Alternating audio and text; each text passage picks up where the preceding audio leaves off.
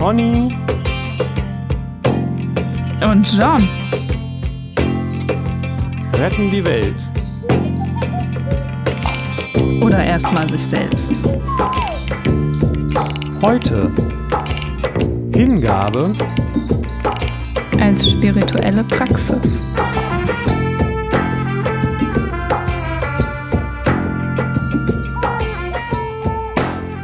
Klappe die zweite. Ja. die Technik. Wir nehmen den Podcast nochmal komplett neu auf. Ja, die ersten fünf Sekunden waren irgendwie komisch. Ah, jetzt läuft er. Gut. Jetzt läuft er und die Leute hören zu und sind gespannt darauf, was heute passiert. Hey, Pieps, was geht? Okay, das ist jetzt studentische Sprache hier. ja, genau. die- ich weiß, ja, ja, ja, ja. von manchen. Ne? Also wobei ja die, äh, ich, ich studiere, ich, also ich habe ja jetzt, weil habe ich ja letztens erwähnt, ich habe jetzt äh, meine Einführungswoche hinter mir und das sind ja hauptsächlich dann jetzt Gen Z, also die frisch von der Schule kommen, aber weil es Philosophie ist, sind auch einige Mhm. Ältere dabei und die TutorInnen sind doch eher so Millennials, glaube ich. Und da hab, fand ich interessant zu sehen, dass die nochmal auch anders sprechen als die, die Jüngeren. Also, fast, ja, ja. ja. Ich habe jetzt auf jeden Fall WhatsApp, deswegen. Ah, demnächst hast du TikTok, ey. Ja, ja TikTok habe ich ja schon lange. Denn ich habe ja WhatsApp auf, Ach so, dem, okay. habe ich auf dem Laptop. Also ich habe es nicht äh, auf dem Ja. Handy, weil ich habe ja kein Handy, das das kann und äh, musste das jetzt umständlich mit einem virtuellen Handy und der äh, einer Webcam, mit der ich dann meinen eigenen QR-Code vom Bildschirm abgeklickst habe, damit ich das auch auf dem Laptop benutzen kann. Ja. Uiuiui, du. Technik. ja, ich bin jetzt in WhatsApp-Gruppen. das ist so crazy. mit erst mit den anderen Erstis. Aber es wird super, Leute. Ich werde hier ganz viele Leute anschleppen aus dem, aus dem Studium, das weiß ich jetzt schon. Ach, Wenn Ja, Melli das cool, Ich bin erlaubt. gespannt. Ja, Ja, wieso sollte ich das nicht erlauben? Als Weiß ich ich nicht. hier so. aus Prinzip. Aus Prinzip, ja. Lade Ja, stets nach derjenigen Maxime ein, von der du willst, dass Melli das auch akzeptiert. Kleine Kant-Variante. So. Aber was geht bei dir? So viel zu meinem Themen. Okay. Ja, ich habe, also tatsächlich überlege ich mich auf TikTok anzumelden, nicht weil ich da irgendein Interesse dran habe, darauf aktiv zu sein, aber weil ich mitbekommen will, was das ist und was da so passiert. Für einmal, weil ich ja selbst ein Kind habe, das wahrscheinlich dann demnächst so äh, das alles mitmachen wird. Weiß ich nicht, aber sehr wahrscheinlich. Und weil ich ja auch mit Jugendlichen arbeite und wenn ich da gar nicht drin bin in dem Ding, dann kann ich da auch ziemlich wenig zu sagen, so. Und ich habe da so keinen Bock drauf, aber ich merke, wie wichtig das ist. Also wie so in so Jugendgruppen und so, wenn ich mit Jugendlichen spreche, wie doll die das beschäftigt, wie doll das deren Alltag einnimmt, wie, was es da auch für gefährliche Phänomene, äh, äh, Sachen gibt auf diesen Plattformen. Also so ein Phänomen zum Beispiel TikTok-Shippen, sagt dir das was? Hast du davon schon mal gehört? Schippen oder Schitten? Shippen. Schippen meinst du? Ja, das kenne ich Mhm. natürlich. Zum Das kennst du natürlich. Äh, ja, natürlich. Bucky und Cap natürlich zum Beispiel. Ey. Ja, ich fand's krass, ey. Also, was da so also du meinst, dass man, dass man, äh, ähm, wir haben gerade eine Verzögerung, kann das sein? Das weiß ich nicht. Okay, also du meinst, wenn zum Beispiel Okay. zwei fiktive Figuren, äh, oh, ich kenne das vor allen Dingen, dass sie dann aus äh, gaye, äh, dass da aus gaye Charakter gemacht werden, wo gesagt wird, die sind eigentlich ein Paar. Ach so. Ja, nur, dass es keine fiktiven sind, sondern halt echte, echte Menschen. Und dass so, die dann entweder damit bloßgestellt werden, weil die geoutet werden von fremden Leuten und das noch gar nicht wollten, ihre Beziehung öffentlich machen. Oder es wird einfach behauptet, also so ein Gerücht in die Welt gesetzt. Und also das macht ja in so einem Alter, wo das, also so- wo so verliebt sein und Beziehung und so eh das Thema ist, ganz schön viel mit denen. Also was das für Schaden anrichtet, dann auch in, in der Klasse und äh, Mobbing und sich schämen und sowas. Und das ist ganz schön heftig. Ja, das ist Cybermobbing, ne? Das ist halt ein anderes Ausmaß. Genau. Das Prinzip ist dasselbe wie früher, aber es hat halt ein anderes Ausmaß, wobei ich nicht sicher bin, das müsste, weißt du das? Also ist das Ausmaß wirklich so viel höher, als wenn man das jetzt einfach nur irgendwie quasi an der Schule das irgendwo aufs Klo kritzelt oder so? Weil die Leute, die nicht an der Schule sind, denen kann das ja eigentlich auch egal sein. Das Ausmaß ist höher, sein, weil also an der Schule, klar, dann wissen das die, äh, die Leute an deiner Schule und diese Kritzelei wird dann irgendwie irgendwann übermalt und dann ist sie da weg so, aber das im Internet bleibt ja, wenn es nicht von dir ist und du es nicht löschen kannst. Und dann ist es auch so, dass das ja Internet ist ja ein größeres Ausmaß. Also es gibt dann zum Beispiel nicht nur, es wissen nicht nur die an deiner Schule, sondern die in der ganzen Stadt oder die in der ganzen Welt, je nachdem, worum das geht und mit welchen Hashtags das verknüpft ist und an wen das alles geht. Und das ist nochmal was, also es ist eine Dimension größer einfach. Ja, theoretisch ist mir das klar, aber praktisch ist halt trotzdem die Frage, wen interessiert das? Also ich, ich würde ja nicht, ich weiß nicht, wer auf der, auf der, der und der Schule mit dem und dem geschippt wird, weil ich die alle nicht kenne. Und ähm, ich komme ja auch gar nicht erst dahin, mir das anzugucken. Also selbst wenn ich das wissen wollte, wer da an der Schule geschippt wird, wüsste ich ja gar nicht, wie ich das rausfinde. Also ich verstehe ja, natürlich, aber es geht ja nicht das, nach Schulen. Ähm, also so, das wird, wird, wird nach Städten gemacht. Also zum Beispiel so Hamburg Shipping oder Segeberger Chipmausis oder so. Und dann sind das einfach Leute aus der Stadt. Und das ist dann nicht nur an deiner Schule, sondern an deinem ganzen Wohnort. Und du, hast, du kannst dann ja nicht mal innerhalb des Wohnorts die Schule wechseln, weil es ist ein, es betrifft, also weißt du, das ist, äh, und an eine neue Schule kommen und da bist du dann wieder, wieder undercover und alles neu so, sondern die ganze Stadt ist ja betroffen mhm. dann. Hm. Ja, also ich verstehe das technisch, aber praktisch weiß ich eben nicht, wie sich das dann auswirkt, weil du musst ja dann um das, um zu quasi jemanden aktiv oder passiv, wie auch immer das dann passiv geht, zu mobben, muss ich mhm. mir die Gruppe reingehen und mir den Namen der Person raussuchen und gucken, ob der irgendwann mal irgendwo geschippt wurde und das dann wieder rausholen und aufkochen. Das könnte ich natürlich im wahren Leben genauso gut machen. Solche Gerüchte verbreiten sich ja teilweise dann auch. Also kann ich jetzt nicht so beurteilen, ob die, es ist einfacher bestimmt zu mobben, aber zum Beispiel die Anonymität ist zum Beispiel dann im Netz wahrscheinlich geringer. Ne? Also wenn man ja weiß, wer das in die Welt gesetzt hat, wenn man das da reinschreibt, kann ich jetzt nicht so beurteilen, ob das dadurch schlimmer ist als früher. Also wenn es jetzt nicht darum geht, dass man zum Beispiel irgendwelche äh, Nacktbilder oder sowas irgendwo hochlädt, das ist halt nochmal eine andere Sache, würde ich sagen. Also die Anonymität ist nicht unbedingt geringer. Das kommt je auf den Account an. Vieles wird halt auch so behauptet und gepostet von Leuten, die anonym bleiben, also über Fake, also über anonyme Accounts. Okay. Es ist auf jeden Fall ein Thema und ein Problem und das äh, finde ich, äh, sehe ich auch so. Und das sind halt neue Medien und neue Techniken. Ja. Und ich habe mir auch bei TikTok reingeguckt und ich finde es, ehrlich gesagt, fand ich es ganz interessant. Und ähm, also man muss sich nicht anmelden, um da reinzugucken, nur damit der Algorithmus und äh, einen erkennt sozusagen. Mhm. Also man mhm. kann das ja auch einfach so im Browser machen. Ich finde das immer ganz interessant zu gucken, was die nächste Generation so treibt. Ich habe jetzt aber nicht so das Gefühl, dass es bedenklicher ist als alles andere davor. Und ich habe auch den Eindruck, dass es immer schon die älteren Generationen gesagt haben: Mensch, das ist ja jetzt noch viel schlimmer als früher. Ne? Früher haben sie gesagt, du liest heimlich Romane und im Bett diese Gruselromane, das, das ist ja furchtbar, was macht das mit dir? Dann waren es die Killerspiele ja. und jetzt ist es TikTok. Ist interessant, dass du das Thema anbringst, weil das hatte ich letztens echt auch in so einem Meeting bei der Arbeit. Ähm, wo das auch so Thema war, äh, was ist so bei den Jugendlichen gerade Problem und was kann man dafür tun? Und ähm, dann kam auch auf dieses Digitalisierung, Mediensucht hat stark zugenommen und sowas. Und dann hat auch jemand gesagt, ja, ich habe früher auch immer, ne, dann wurde mir auch das Medium Bücher verboten, weil ich habe nachher äh, meine Hausaufgaben nicht gemacht, weil ich lieber andere Bücher weiterlesen wollte und sowas.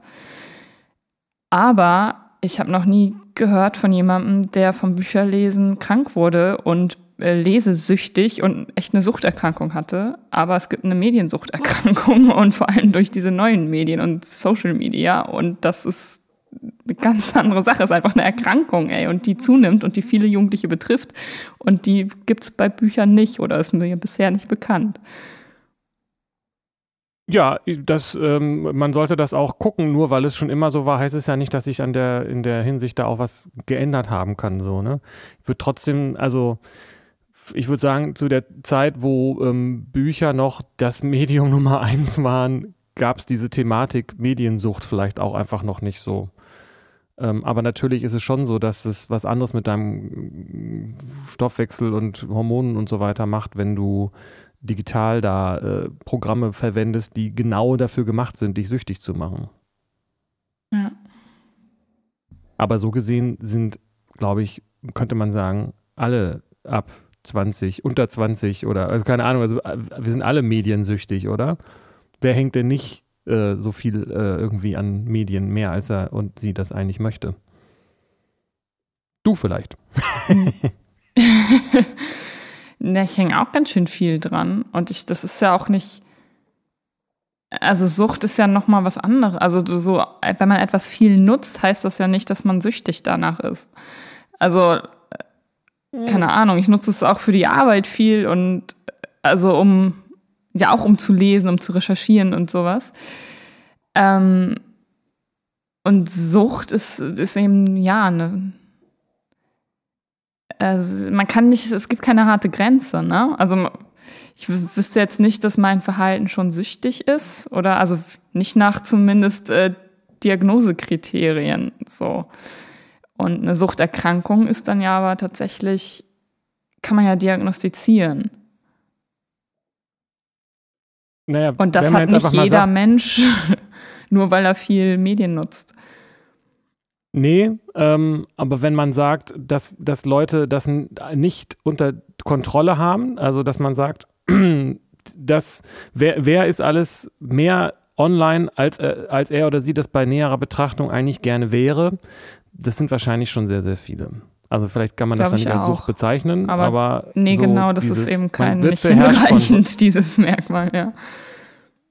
Nee, nicht für diesen Suchtbegriff, wenn man das jetzt fachlich verwendet, aber wenn man es mal einfach so äh, normal betrachtet, dann sind wir alle mehr im Internet, als wir wollen. Ja, das denke ich auch. So. Das ist vielleicht schon ein Kriterium, was man auch, was spielt das nicht bei Sucht auch eine Rolle? Weiß ich nicht. Vielleicht ist es bei Sucht eher so, dass man sagt, ich will das doch. ich brauche das doch. Ich bin doch nicht süchtig. Ich brauche das doch. ist eigentlich überhaupt nicht lustig. ja. Tja, haben wir eigentlich noch so, wir reden jetzt so, haben wir noch sowas wie wir haben, Housekeeping und Themen? Ja, ja, wollte ich auch gerade sagen, wir haben gar kein Housekeeping gemacht. Hast du da Sachen, die dich noch beschäftigt not, haben? Not yet. Nein, mich beschäftigt das alles überhaupt nicht mehr. Ich weiß so gar nicht. Nein, ich fand es, glaube ich, fand es ganz, ganz interessant, das äh, wie eigentlich ja immer so. Hattest du noch eine, noch eine Nach, äh, Nachbeben? Nachbeben. Ja, also mich hat das schon noch mal also ich musste noch mal drüber nachdenken, über dieses, ähm, dieses Thema Gaslighting. Also nicht, nicht aus einem bösartigen, manipulativen, toxischen, toxischen Intention heraus, sondern so Leute, die sagen, also die eigentlich was Gutes wollen und Menschen zur Erkenntnis führen wollen und äh, so, keine Ahnung. Die einem dann aber einreden, dass die eigene Wahrnehmung nicht stimmt, weil alles ja eine Illusion ist. So, und wie gefährlich das ist. Also, das hat mich schon noch mal tiefer be beschäftigt. Weil ich eben merke, dass, in, also dass man da super aufpassen muss und dass das nicht hilfreich ist. Oder in vielen Fällen nicht hilfreich ist, so mit Menschen umzugehen. Ja, und auch mit selbst, sich selbst auch nicht, ne? Also man kann sich ja auch leicht mal ja. selbst gaslighten in dieser Hinsicht. Also sich was vormachen. Ja, ja, genau. Das stimmt. Und dann habe ich also mich noch gefragt, ähm, ja. Ja, hängt so ein bisschen auch mit diesem Thema äh, äh, Erleuchtung versus Dissoziation zusammen, vielleicht, ne? Ganz genau. Ja, ja, ganz genau. Unser, unser Urkonflikt. Hm. ja, ja könnte man sagen. Ja. genau. Ähm, und dann habe ich mich noch gefragt, ähm, weil auch so dieses Thema Hingabe aufkam, was das genau ist, woran man das merkt, dass man sich hingibt. So. Und dachte, vielleicht ist das interessant, darüber zu sprechen. Das wäre auch in ähnlicher Hinsicht auch mein Vorschlag gewesen, weil ich mich eben auch nochmal mit dem Thema ähm, beschäftigt habe und ähm, ich hätte jetzt, glaube ich, das eher so ein bisschen auch mit dem Achtseits, Acht, Achtseitskams-Thema, Achtsamkeitsthema mhm. ähm, verknüpft, Vielleicht hängt das auch zusammen, aber vielleicht nimmt das auch schon was vorweg. Ich habe mich dann aber in dem Zusammenhang auch allgemein gefragt, was ist denn Spiritualität eigentlich? Habe ich im Studium so, ähm, hatte, meinte jemand bei der ersten Vorstellung, mhm. ähm, dass er denkt, dass die neue Religion, die allgemeine Religion, äh, die gerade auch im Kommen ist, eigentlich einfach mhm. Spiritualität heißt. Und dann habe ich mich gefragt, der Begriff ist ja doch sehr schwammig leider bei uns. Ne? Aber ich weiß nicht, ob das zwei mhm. verschiedene Themen sind. Das ist auch eine interessante Frage, was Spiritualität ist. Weil, mich das, weil ich das auch immer wieder Leute frage oder mich frage, was die denken, wenn ich sage, äh, ich bin spirituell oder mir ist das wichtig, das Thema. so, also das hatte ich dann schon häufiger, dass auf der Gegenseite irgendwas angenommen wurde, was, was gar nicht so ist. Aber wir Hast du eine Definition für dich, was das ist? Also spontan würde ich jetzt aus dem Ärmel schütteln, nach, nach dem, was ich auch gerade gesagt habe. Ich fand den Gedanken gar nicht schlecht, dass Spiritualität die Universalreligion ist quasi. Würde ich das sagen, dass alle Religionen äh, quasi spirit aber es kommt natürlich auch darauf an, welchen Aspekt man davon meint. Ne? Aber es geht letztendlich um, um eine transzendente, tiefer liegende Wahrheitssuche. Und transzendent bedeutet das, was über mein Ego und meinen Geist hinausgeht, die, die tiefer liegende Wahrheit, die hinter allem liegt, mhm. die ja doch viele Leute spüren, aber viele Leute und die anderen es aber letztendlich auch ein bisschen ignorieren. Klingt jetzt aus einer, klingt sozusagen dogmatisch, aber ich habe so den Eindruck bei näher Betrachtung, dass auch atheistische Menschen ähm, einfach sich bestimmte Fragen dann vielleicht nicht so stellen, sage ich mal. Mhm oder sagen, ich kenne die Antwort nicht. Letztendlich ist es dann vielleicht auch gar nicht voneinander getrennt. Ne? Wenn jemand sagt, ich, ich glaube nicht an Gott, ist ja nicht dasselbe wie zu sagen, ich glaube, dass es keinen Gott gibt. Also wenn Leute sagen, ich glaube nicht an Gott, ähm, dann heißt es, ich bin noch nicht überzeugt davon, dass es Gott gibt, was ja eigentlich eine spirituelle Haltung ist. Äh, ja. Äh, ja, ja. Und zu sagen, ich glaube an Gott, ja, aber ob er existiert, ist mir eigentlich egal, ist, ist sozusagen das Extrembeispiel auf der anderen Seite, ne? Aha, genau.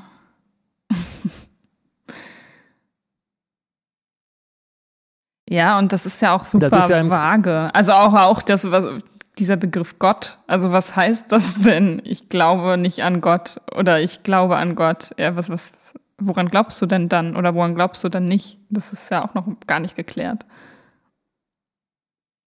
Ja, und äh, da haben wir auch noch gar nicht drüber geredet, was Gott ist, ne? Und, ähm, mhm. und gleichzeitig scheint es doch aber so zu sein, dass viele da eine Vorstellung davon haben, wenn sie diesen Begriff verwenden. Das ist, scheint irgendwie doch was zu sein, was in uns angelegt ist, ist mein Eindruck. Das, was dann damit mhm. zu tun hat mit der Frage, die ja, die ja Gott in unser Leben in Anführungszeichen, äh, rein, reinprogrammiert hat, so schlauerweise, dass, äh, dass wir halt mhm. sterben und dann automatisch mit der Sterblichkeit eigentlich diese, diese Frage nach, war es das dann oder ist da nicht noch mehr, die, die taucht ja irgendwie automatisch irgendwie früher oder später auf. So. Und ähm, gibt noch andere Aspekte, ne? Also auch im Vedanta ja häufig diese, dieses, ähm, was ist denn da eigentlich los, wenn man im Tiefschlaf ist und wenn man träumt und wenn man wach ist? Äh, mhm. Was, was soll das eigentlich so? Das ist ja auch, könnte man ja auch sagen, das ist auch ein Hinweis, der einen, der einen da, wenn man sich genauer das anguckt, zu Gott führt, wäre natürlich alles, aber so. Das heißt, es gibt so verschiedene Dinge im Leben, die Türen sind in, in, zu den Fragen, weil sie die Grenzen des eigenen Verstandes markieren. Mhm. Ja, genau. Das ist Teil des menschlichen Erfahrens äh, und da kommt man nicht drum rum. Man kann es ignorieren oder man kann sich das, kann sich das angucken und sagen, okay, irgendwie fehlt mir da noch so ein Puzzlestück, sag ich mal. Mhm, mhm.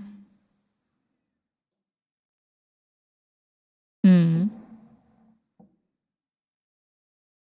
Ja, ist interessant. In meiner Religion wird auch gesagt, also da gibt es so diesen äh, Hypothese, sag ich mal, dass dieses Verlangen der Suche nach Wahrheit und nach Erkenntnis, nach Selbsterkenntnis und nach Gotteserkenntnis, dass dieses Verlangen jeder Mensch gleichermaßen besitzt. Das passt dann ja auch dazu. Würde ich auch sagen. Die Frage ist nur, ob man es mitkriegt, ne? Aber das ist dann auch wieder so ein Gaslighting-Ding. Genau. mhm. Also ich habe das übrigens nochmal. Nee, nee, ich habe das Verlangen nicht. So, red mir das nicht ein.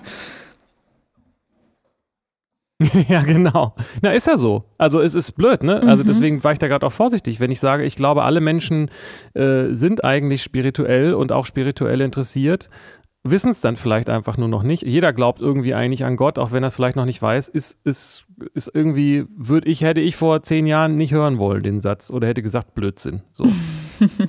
naja, ich weiß.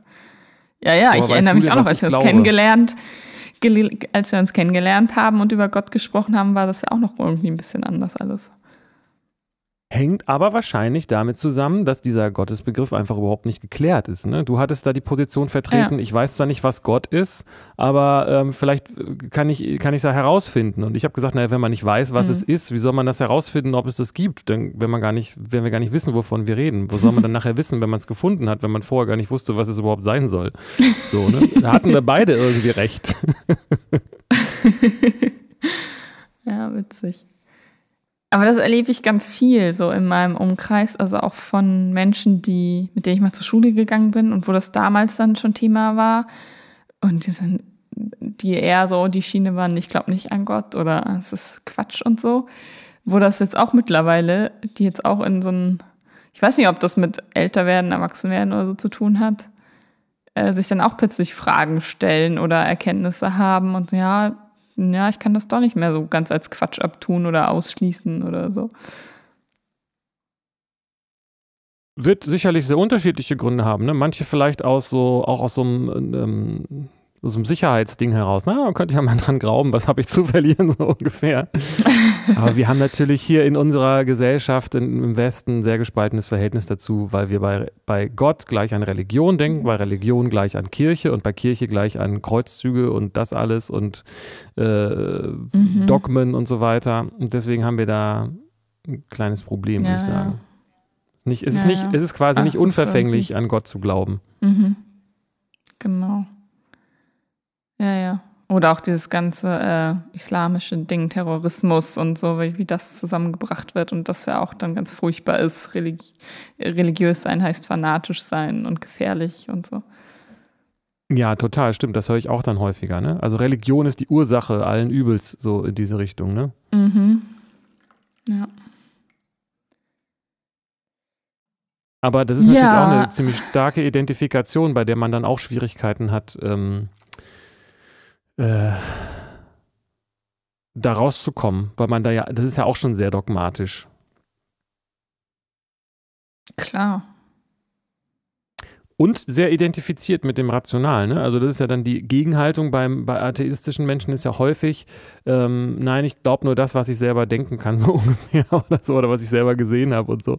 Ähm, ist ja auch, das, das, das, das, Interessante ist, es ist beides eine richtige Richtung, aber es, bei, es fehlt bei beiden die Integration des, des, der anderen Position. Sie widersprechen sich nicht, aber wenn man, äh, aber wenn man in die eine Richtung geht, kommt man vielleicht ja an und wenn man in die andere Richtung geht, kommt man vielleicht an mhm. derselben Stelle an. So trifft man sich dann wieder in der Mitte. ja, genau.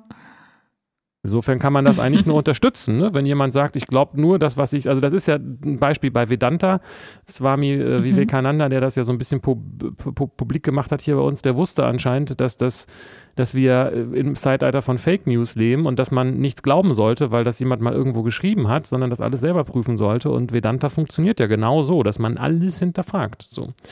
Und bei anderen Traditionen geht es dann eher darum, das erstmal zu glauben und dann vielleicht zu, zu den Erfahrungen zu kommen. So.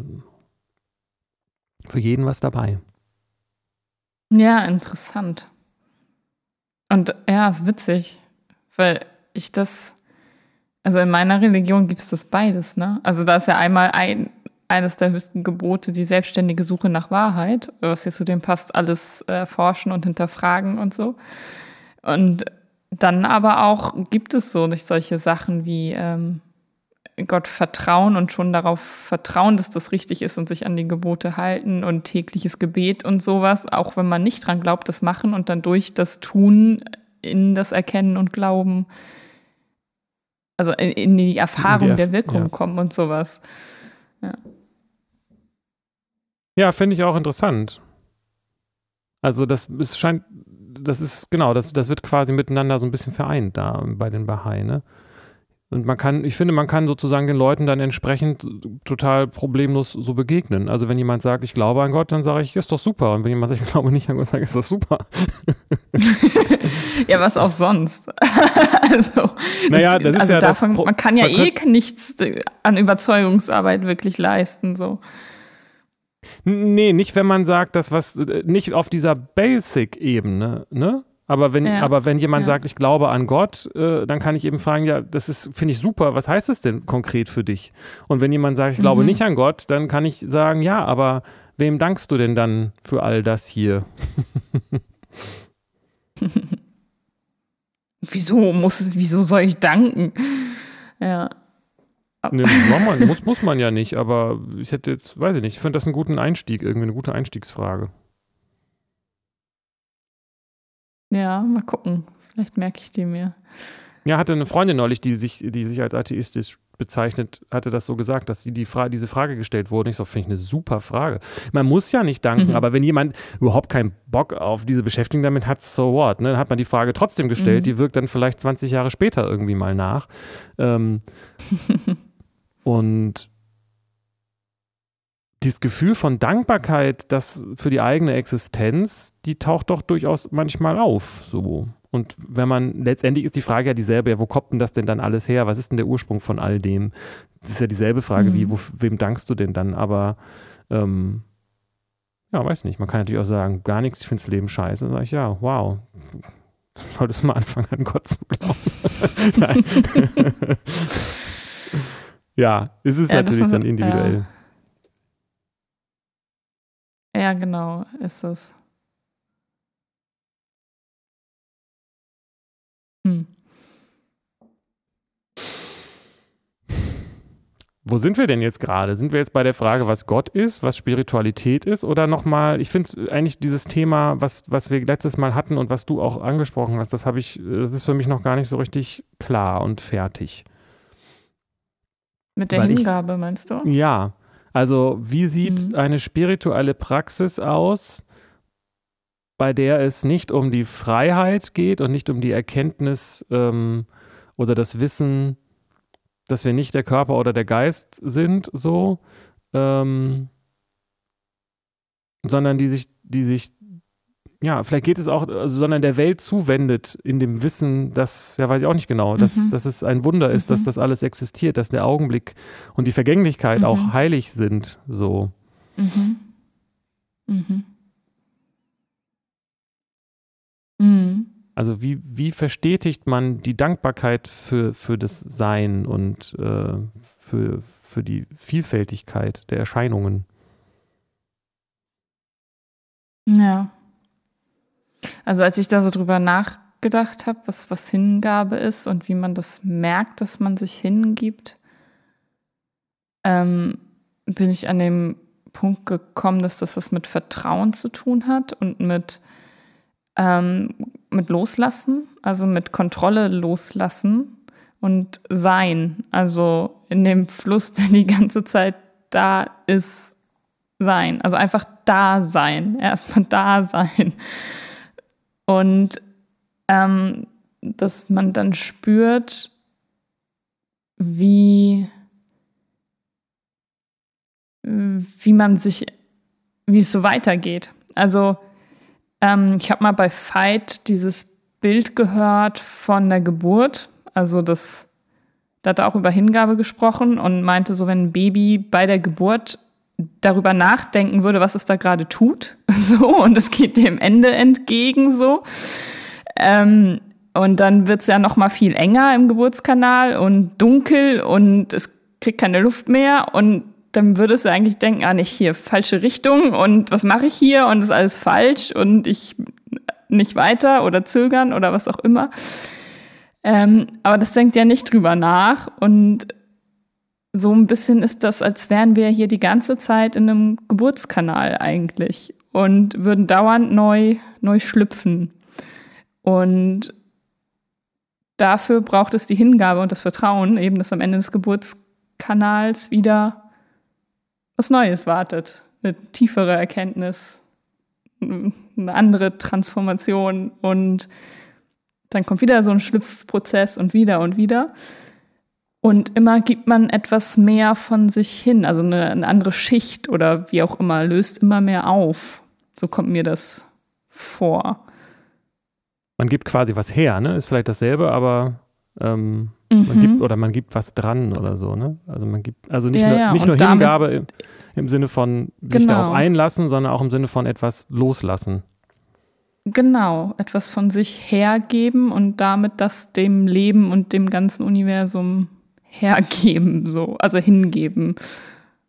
Und es hat was auch mit De-Identifizierung zu tun, wenn es das Wort sinnvoll gebraucht gibt. So, also, ne, also, Mhm. zu, weil das Gegenstück davon ist ja, zu sich zu identifizieren, also was zu behalten und die, also wenn man etwas hergibt, dann hat das was mit her, hinga, also her, also Weggeben der Identifikationsanteile zu Ja, tun. genau. Mhm. Und ähm, bei der Identifikation mit dem Geist geht es eben ganz klar um diese Angst, dass, weil der ist ja genau dafür da, ähm, um dieses Wesen hier ähm, zu schützen und äh, ihm ausbreiten zu lassen. Das ist ja das Wesen des Lebens. Ohne Verstand denkt der Verstand, äh, der Ver Verstand oder der Geist denkt, dass ohne ihn das Wesen, das er denkt, dass er ist, äh, nicht klarkommt. So. Und deswegen hat es auch Ja. was mit Sterben zu tun, so, ne? Auch aus dieser Sicherheit heraus, genau wie dieses Bild von dem, von dem Kind, das auf dem Weg durch den Geburtskanal ist. Mhm. Genau. Deswegen reden viele äh, Lehrende auch da äh, von, von diesem Sprung und von, vom Sterben und so weiter, ne? dass das darum geht. Mhm. Und ich finde das so spannend, weil wenn man das so ähm, erkennt oder das so betrachtet, dann kann man, glaube ich, das bewusst trainieren, diese Hingabe. Also immer, wenn es dann mal wieder dunkel und eng wird und man glaubt, man, keine Ahnung, das geht hier nicht weiter. Ich, ich habe mich gerade komplett mein, mein Leben verfahren und alles ist Mist und es ist eng und anstrengend. Ähm, dann zu sehen, okay, dann bin ich bin ich bald draußen. Also dann ist wieder, wieder eine Schicht abgetragen und ich kann wieder, bald kann ich dann wieder aufatmen und durchatmen und das macht das Ganze, also dann kann man dieses Leid auch irgendwie freudvoller betrachten. Also zumindest geht mir das so, dass wenn es mir dann nicht gut geht und ich so das Gefühl habe, ah, enger Geburtskanal, es ist anstrengend, dann zu sehen, das ist dann auch dieser Moment der bewussten Hingabe, okay, dann äh, voll rein da, volles Vertrauen, denn ich komme da ja gleich wieder raus. So. Ja, ich denke, den Mechanismus, den du da beschreibst, der hat was mit diesem Grundthema zu tun, mit der Frage, worunter leiden wir denn eigentlich? Und eigentlich leiden wir unter unserer Vergangenheit und unserer Zukunft, die ja beide eigentlich nicht in der Form existieren, sondern nur in Form unserer Erinnerungsmöglichkeiten und der Vorstellungskraft. Und ähm, die Vergangenheit ist ja hier nicht, sondern sie ist nur in der Form da, in der, Mhm. ich, in der ich sie erinnere. Und die Zukunft existiert auch nicht, sondern sie ist nur da in der Form, wie ich sie mir vorstellen kann. Ähm, Mhm. Und das heißt, um und wenn ich mir vorstelle, wenn ich mich daran erinnere, wie schlecht ich es doch im Leben hatte und wer mir alles Unrecht getan hat und wenn ich mir vorstelle, was mir alles Schlimmes passieren könnte, dann leide ich da drunter. Und ähm, das heißt, das Gegenmittel ist eigentlich, sich dem Augenblick hinzugeben und zu sagen, es ist jetzt gerade so, wie es ist. Wie es sein wird, weiß ich nicht. Wie es war, ist, ist vorbei. Ähm, und das, was du beschreibst, klingt für mich so, als ob das dazu führt, dass man eben nicht versucht, das, was da im Augenblick da ist, wegzuschieben und zu ignorieren, so, oder, Mhm. sondern zu sagen, nee, Mhm, das genau. nehme ich jetzt an und damit nimmt man eben Mhm. auch den Augenblick an. Ja, genau. Genau, und das, das, das, genau das sagte ich ja ganz zu Beginn. Einfach da sein ist Hingabe, da sein und Im Augenblick, ja. Klingt irgendwie auch komisch, ne? Weil zum Dasein Ja, gehört denn- ja eigentlich nichts dazu. Wer ist denn nicht da? Ja. Also, was gibt ja, es denn, aber wir sind alle so wenig da. Also Nee. wir sind so, so viel nicht da. Ja, aber wie geht das denn? Wieso sind wir denn nicht da? Ja. Wir sind doch alle da. Wir, äh, jeder von uns ist doch einfach da. Das ist ja nichts, was man tun kann. Es ist ja sogar was, was man nicht mal Ja. lassen kann. Es ist, das ist einfach da. Ja. ja, das ist schon ein bisschen irre. Also insofern geht es eben, und das passt ja auch zu den anderen Dingen, es geht ja nicht darum, etwas zu tun, sondern etwas zu lassen. Es geht nicht darum, tu jetzt mal das Dasein, sondern es geht ja nicht. Ich, kann, ich bin einfach da, zack Mhm. aus. Es geht ja darum, Mhm. aufzuhören, irgendetwas äh, abzulehnen, was da ist und das nicht zu akzeptieren, dass da ist und, äh, und sich zu viel in der Vergangenheit und in der Zukunft aufzuhalten. Gedanklich Mhm. natürlich alles nur, ne? weil geistig ist man da ja, Mhm. äh, praktisch ist man ja nirgendwo sonst, außer, außer da.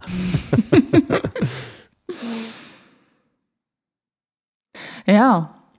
Und dieses Dasein wird aber ganz viel gestört. Oder man, man bekommt das ja auch so anerzogen und gelehrt. Ne? Also du musst an deine Zukunft denken und ähm, was alles schon Schlimmes passiert ist. Und wenn du das nicht machst, passiert dies Schlimmes. Und äh, das, man wird ja so darauf trainiert, irgendwie Angst zu haben und äh, sich mit der Zukunft oder der Vergangenheit zu beschäftigen, anstatt mit dem Augenblick.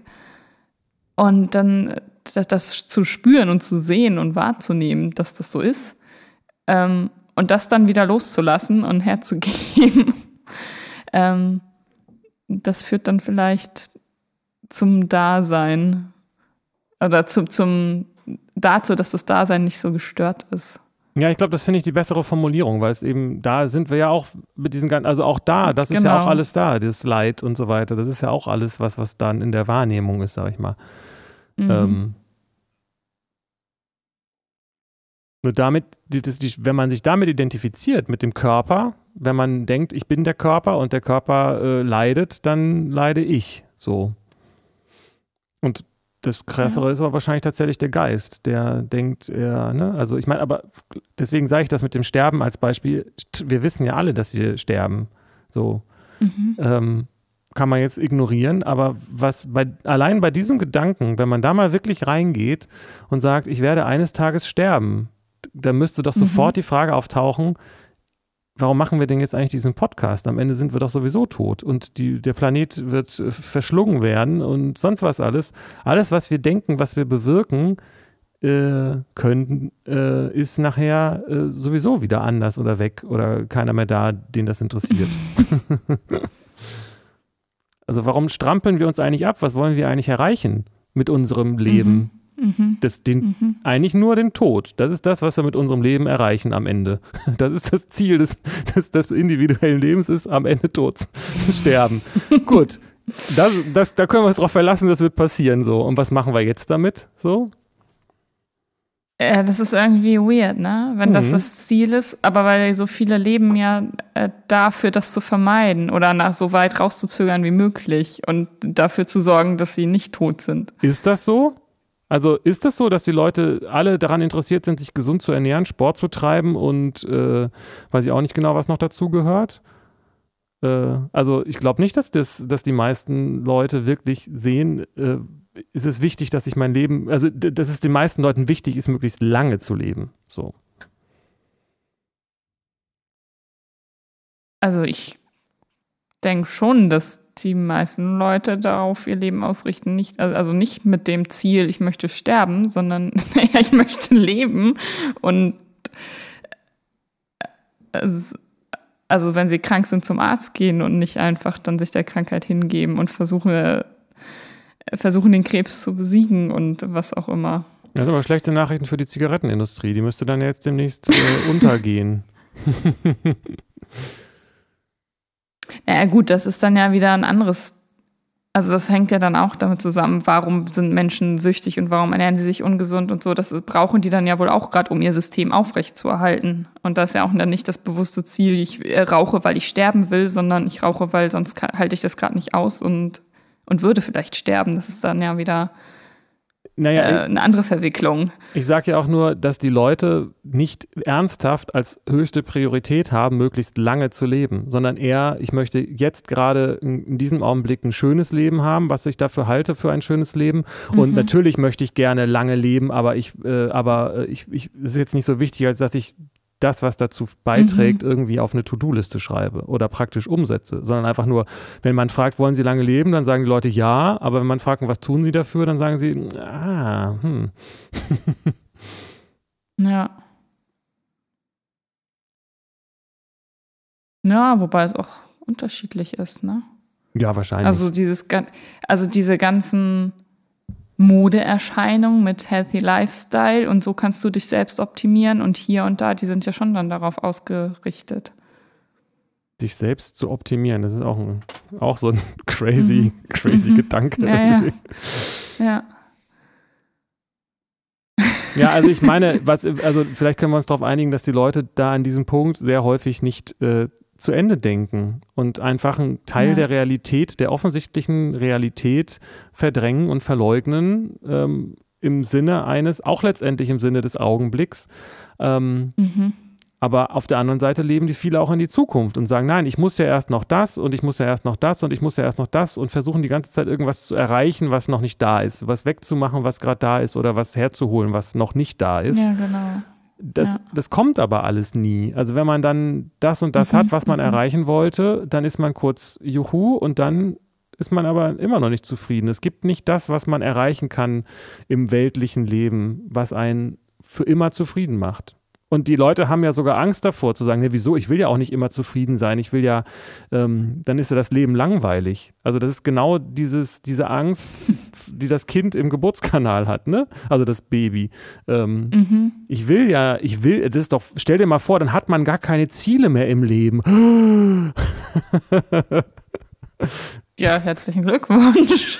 Ja, das aber ist das, doch Erlösung. ja, aber die Leute Ja. denken, der Sinn des Lebens ist es, zu streben nach etwas und äh, um des Strebens willens und nicht ähm, äh, und glauben nicht daran, dass es da etwas gibt, was man erreichen kann, was dann für immer bleibt Mhm. oder was, was unabhängig von Zeit ist. Mhm. Mhm. Und da muss ich auch sagen, Christentum, du, du, du, du, du, ähm, das hat uns so ein bisschen so erzählt, dass wir dann in diesem Leben gut sein müssen, um dann im, nach dem Tod ähm, dieses Ziel zu erreichen, den Himmel so, ne? So habe ich das bisher immer erzählt bekommen Mhm. und habe auch noch keinen gehört, der mir da was anderes gesagt hat. Und ähm, eigentlich verspricht ja Jesus den Himmel auf Erden. Ja, eben. Also ich frage mich da gerade, ähm, ist das wirklich das Christentum oder ist das die Kirche, die das sagt? Ja, das Christentum gibt es ja, wird ja repräsentiert von der Kirche, beziehungsweise wer ist denn sonst das Christentum? Halt Christus und der ist. Naja, Jesus hat nicht die Kirche erschaffen. Das haben Menschen gemacht und das, die das Christentum dafür missbraucht, würde ich sagen. Aber was ist denn dann das Christentum? Naja, die Religion, die, die Jesus auf die Erde gebracht hat. Also war Jesus der einzige Christ, wenn du so willst. Nein, natürlich seine Anhänger und die, die an ihn glauben. Ja, aber das- die Kirche würde sich ja dazu zählen. Ja, würde die Kirche. Aber die Kirche hat ja auch ihre eigenen, äh, äh, vielleicht nicht so Jesus-konformen Methoden und Gedanken. Sowas wie, also das mit der Sünde zum Beispiel oder du, also mit der Beichte und mit ähm, nicht ist nicht der Himmel auf Erden, sondern äh, erst nach dem Tod und deswegen musst du hier dich so und so verhalten und das ist ja schon alles sehr sehr menschlich und menschengemacht. Ja, ich bin jetzt kein Theologe, ähm, aber ähm, letztendlich muss ja jeder selber wissen, was er damit macht. So, ne? Also wir sind ja jetzt zum Glück nicht mehr in einer Zeit, wo man gesellschaftlich mehr oder weniger dazu genötigt wird, da irgend- irgendwelche Dogmen zu glauben. Ähm, Mhm. Aber das Christentum muss jeder für sich selbst auslegen. Und auch innerhalb der Kirche wird es Leute geben, die das so und so und so sehen. Die Kirche kann ja nicht vorschreiben, was man glaubt. Also sie kann es versuchen, aber was die Leute dann daraus machen, ist ja doch trotzdem dann immer individuell. Na klar, genau. So, man kann Aber, aber, dieser, ja. Ich würde sagen, die Sache ist ja nur, ja. ich glaube, die Kirche, die Kirche hat versucht, den Leuten das vorzuschreiben oder die ja dahin zu, zu ja. die auf eine Weise zu kontrollieren, ne? Oder manche, also ich weiß nicht, in, in katholisch, also ist es bei uns jetzt recht frei so, aber wenn ich an Vatikan denke oder so, da ist das ja vielleicht nochmal anders. Und äh, insofern ist das, ähm, also sehe ich das differenziert. Also für mich ist Christentum nicht gleich Kirche. Und ich kenne auch Christen, die sich ganz bewusst von der Kirche distanzieren und wiederum aber auch welche, die total äh, kirchlich aktiv sind und sich auf das Christentum berufen und das irgendwie da stimmig ist, auch für die. Also das gibt es alles. Ja. Ja, ich glaube, das Entscheidende ist, dass man das auf jeden Fall immer trennen muss. Ne? Das, was man persönlich glaubt und das Gesellschaftliche, was man nach außen hin tut und wie man miteinander kommuniziert und so weiter. Aber das kann man, mhm. das kann gar nicht dasselbe sein. also es sind ja einfach zwei verschiedene Dinge.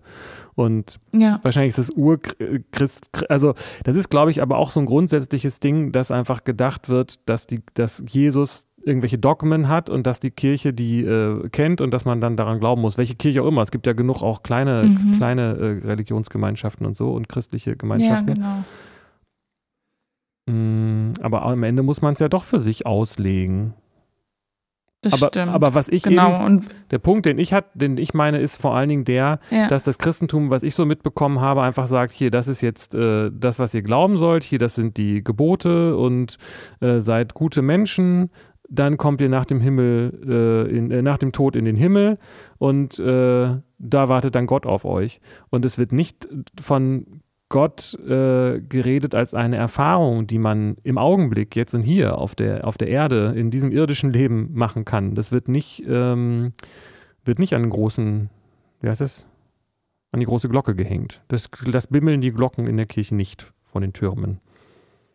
Und das ist, und das ist im, im Hinduismus und Buddhismus ja nun ganz anders. Aber das, okay, ja. Also ich sehe da Unterschiede, aber ich sehe auch, dass, also wenn ich an Christentum denke und Jesus, dann habe ich so ganz äh, prägnant dieses Thema Nächstenliebe und dass dadurch den ähm, also durch wirksame Nächstenliebe, dann, dass das quasi ein Gottesdienst ist und das dann auch so eine Erkenntnis ermöglicht. Das erste auf jeden Fall. Das zweite, das äh, habe ich irgendwie, es taucht bei mir nicht so auf, sag ich mal. Also auf jeden Fall. Also das ist ein wichtiger Punkt und ich habe, also Christentum hat ja, also Christus, Jesus hat ja viele tolle Dinge gesagt und so, die sich ja auch dann deckungsgleich mit anderen Religionen verhalten. Ähm, mhm. Aber aber ähm, ich kann mir jetzt nicht so daran erinnern, dass mir jemand gesagt hat, dass das mit. Also ich habe immer den Eindruck gehabt, du musst Nächstenliebe, weil das Gott so sagt, dann bist du ein guter Mensch und dann sagen, dann kommt am Ende das Gericht und sagt, du kommst jetzt in den Himmel, weil du so lieb und nett warst. Und, ähm, okay. und ich habe nicht gehört, dass das dazu führt, zu tiefer gehenden Erkenntnissen und das sozusagen man ja auch ganz, es ist ein einfacher Mechanismus zu sagen, je weniger ich an mich als Person denke, desto weniger identifiziere mhm. ich mich damit auch. Also wenn ich mich auf, beziehungsweise mhm. besser, weil man sich schlecht aktiv de-identifizieren kann, äh, ist es besser zu sagen, kümmere dich aktiv um, um andere Menschen und liebe andere mhm. Menschen, das bringt einen von, mhm. von sich selbst eben immer ein bisschen weg. Genau. Und das ist für mich eigentlich dann ja der, der Weg oder die Anleitung zur spirituellen Praxis im Christentum oder durch das Christentum, wenn man das als Tool nutzen will. Ähm, und das aber so anders interpretiert wird oder von der Kirche wahrscheinlich, glaube ich, dann so gesetzt wird oder missbraucht wird und anders gelehrt wird. Vielleicht mittlerweile nicht mehr so, aber also, dass es dann so ist, wie du es beschrieben hast. Das Nächstenliebe nicht als so spirituelle Praxis, sondern eben als Gesetzestreue. Genau. So ja, als, ja, genau. Also man, also ähm, der eine Grundgedanke, gut, das ist jetzt eine Schwierigkeit mit der Formulierung, aber der eine Grundgedanke ist eben, du machst es für uns und für die anderen oder du machst es für dich. Und das ist natürlich paradox zu sagen, mhm. ich, ich bin praktisch in der nächsten, ich praktiziere Nächstenliebe aus egoistischen Gründen. so, aber aber der, die Auflösung dieser scheinbaren Paradoxie ist eben, ob es darum geht, in der Welt und im weltlichen Sinne ähm, Wohl, Wohl, Wohlstand, Glück und sowas zu erfahren oder durch den Weg nach innen. Und das ist äh, das Ziel nach innen ist kein, ist das zählt nicht als, als weltliches Ziel. Das ist okay. Wenn man, mhm. wenn man Gott sucht, mhm. das ist kein äh, Ziel, was, äh, was verpönt ist. So. mhm. Ja. Aber das erzählt die Kirche einem so nicht. Wie du sagst, ne? Also es wird so getan, als du mhm. machst das, damit du, ähm, weil wir das sagen und weil das Jesus so wollte. Und früher war es ja vielleicht auch gut so, weil früher die Leute mehr darauf getrimmt waren, ähm, das zu tun, was man ihnen gesagt hat. Einfach so von der, von den Zeiten her so, von den, von den Ära, Ären innen. Und ähm, bei, und das, was ich ja meinte, heute sind wir eben eher so da im Denken so drin und fragen, hinterfragen alles kritisch, was wir tun sollen, was auch eine Chance hat, ja. aber eben dann vielleicht ja, genau. nicht so genau. christlich ist in dem Sinne, in diesem klassischen Sinne, wie wir es kennengelernt haben von der Kirche. Mhm.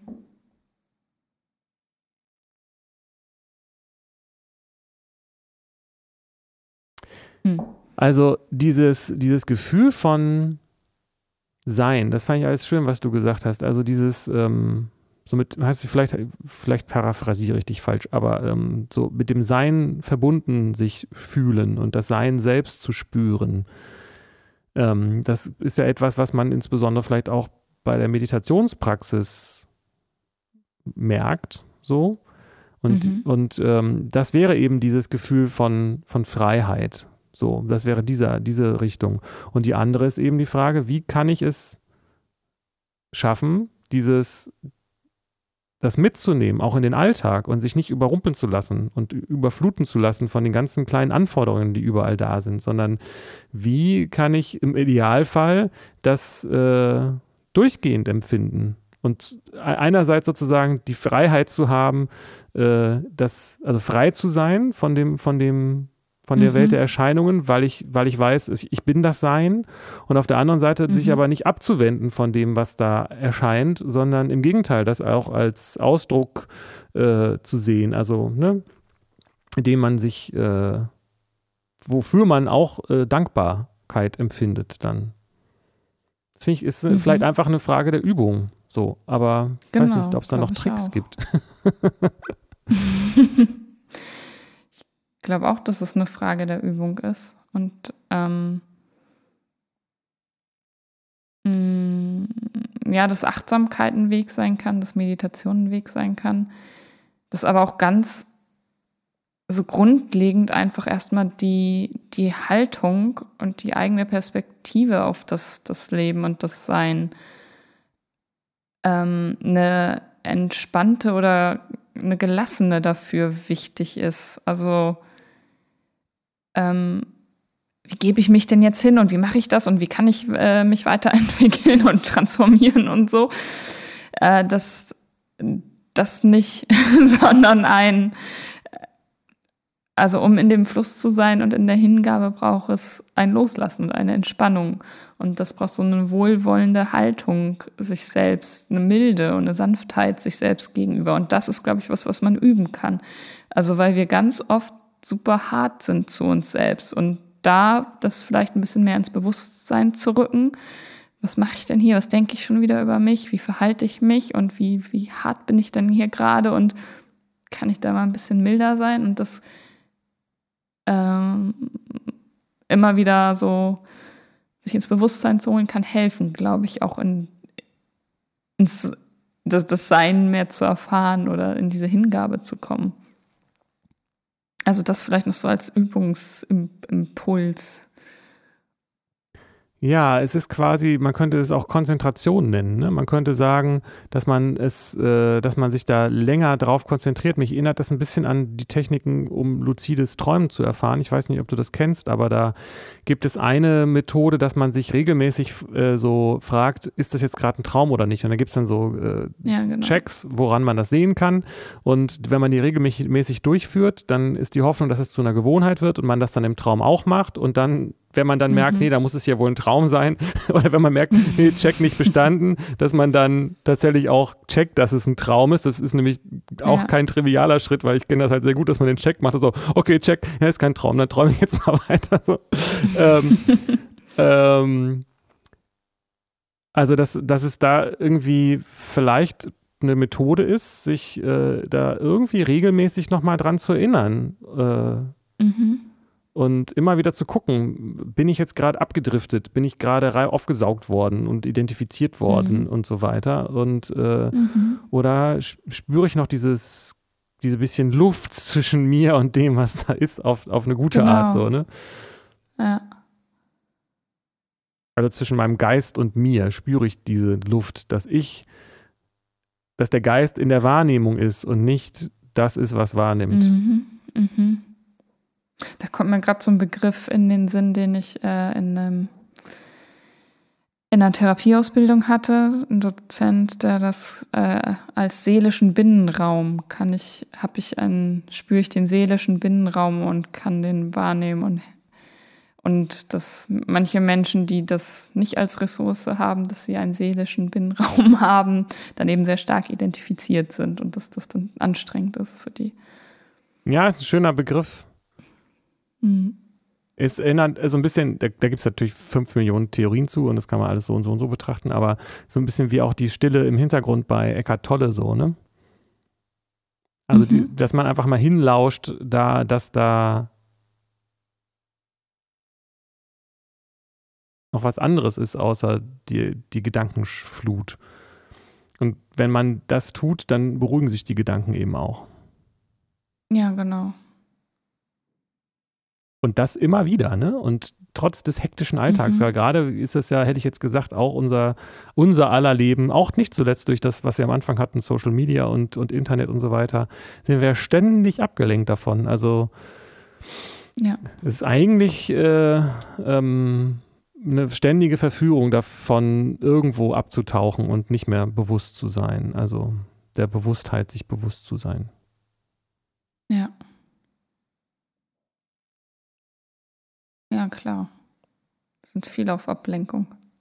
Was ich auch äh, irgendwie total hilfreich finde, ist, sich so auf die Körperwahrnehmung zu fokussieren und dadurch ins Jetzt zu kommen. So, also zu, okay, ich bin hier gerade, bin gerade echt mit abgelenkt und da ist irgendwie ein Stress und so viel, so viel Flut im Außen und und dann zu spüren, kann ich überhaupt meinen Herzschlag spüren und kann ich meinen Körper fühlen, meine Körpergrenzen und mich spüren und meine Atmung und wie das durch meinen Körper fließt und die Füße, wie die auf dem Boden stehen und so, das finde ich ist total hilfreich. Ja, ist auch super gut. Das ist ja so ein wichtiger Aspekt bei Vipassana, ne? Ich weiß nicht, äh, kenn, kennst du wahrscheinlich, oder? Ja, genau, ja. Genau, und ähm, Dazu gehört dann eben noch der Gedanke oder die Erkenntnis oder die Erfahrung, äh, Anicca, das geht alles vorbei. Ne? Also das heißt, ähm, das ist, das, die körperlichen Sensations, wie es dann im Englischen immer so heißt, sind ja alle immer nur im Augenblick. Mhm. Meine Füße stehen jetzt hier nur in diesem Augenblick auf dem Boden. Kann sein, dass ich eine ähnliche mhm. Erfahrung nochmal anders, wann anders mache, aber ich, äh, das bringt einen also auf jeden Fall in den Augenblick, weil die Sensations, die haben ja. keine, keine Erinnerung und kein Vorstellungsvermögen, sondern das ist ja. quasi hundertprozentig Konzentration auf die, auf die Welt ähm, ähm, und auf den Augenblick, wie er sich auswirkt. Mhm. Wenn man die Augen zu hat, sieht man natürlich nichts, aber also dann sieht man vielleicht schon was, aber ähm, das ist auf jeden Fall sehr hilfreich, ja. Um ein, das ist doch, glaube ich, auch was, was man bei Panikattacken oder sowas äh, ähm, äh, macht, ne? Und, und bei Ängsten und so, dass ja, man ja, genau. Skills, dass man sich Stimmt. auf auch extreme Reize dann mit, ähm, wie heißt es hier, ähm, Ammoniakfläschchen und sowas. Ja, genau, das wird dann dafür eingesetzt. Und auch so Stress, in der Stresstherapie oder aus der Traumatherapie, so sind so Körperübungen total wichtig. So Bodyscan zu gucken, ne? also durchzuscannen und die Aufmerksamkeit darauf zu lenken. Ja, ich habe auch mal was gehört mit, also so war allgemein quasi äh, sensorische Wahrnehmung, also Sinneswahrnehmung, auch ja. in, einfach in einem Raum einfach zu beschreiben, was man sieht. Da steht jetzt hier Gandhi, ja, genau. da steht eine Gitarre, Gandhi, Moment, egal, aber äh, so, also das heißt, ja. ähm, das Als ist ja das ein Museum, so, wo man sich so umguckt. Genau, weil das einfach in den Augenblick bringt. Mhm, genau. Und eigentlich sind ja ähm, äh, Vorstellungsvermögen und Erinnerungsvermögen, das sind ja zwei Dinge, die, also zwei Fähigkeiten, die der Mensch besonders gut hat, im Gegensatz zu den anderen Wesen, die wir hier so treffen. Ähm, da ist, sind wir ja so besonders gut, aber die sind eben auch besonders schwierig, wenn wir damit nicht keinen verantwortungsvollen Konsum damit betreiben. Mhm. Ja, genau. Und uns, das hat aber eben auch vor allen Dingen was mit Bewusstsein zu tun. Da meintest du das vorhin auch irgendwas, dass sozusagen, wenn man sich darüber klar wird, das ist schon mal immer eine Menge mhm. wert. Das heißt nicht, dass es gleich alles weg ist. Ja, ja. Aber wenn ich mir nee, darüber genau. klar bin, dass das nur eine Vorstellung ist, die ich da gerade habe, und dass es nicht bedeutet, dass die jetzt real hier in diesem Augenblick in der grobstofflichen Welt als Sinneseindruck da ist, dann ist das eine mhm. Menge wert. Genau. Ist sich selbst ertappen. Das ist ganz gut. Ja, und dazu, das ist auch gut, das mal dann zu hören. Ne? Also nochmal zu hören, das ist ja jetzt gerade gar nicht da. Mhm. Dann, ja, haben wir doch ein bisschen was jetzt zu spiritueller Praxis gefunden. Bin ich auch. Wir haben noch keinen mhm. konkreten Namen, aber der wird uns schon noch einfallen. ich habe Angst davor, dass der uns nicht einfällt. Dann äh, fokussiere dich auf deinen Körper. Dann geht die ja, Angst weg. Dann sagen wir einfach Folge 73 oder welche auch immer das dann ist. ist Folge, Folge 68, kein Thema. ja, mal gucken, wo die Hingabe uns weiterhin fließen lässt. Ey. Vielleicht ja zu Folge 69, wer weiß. Mal gucken. Uh, uh noch einen kleinen Dick-Joke am Ende. Okay. Okay, bis dann. Danke fürs Zuhören und bis dann. Tschüss.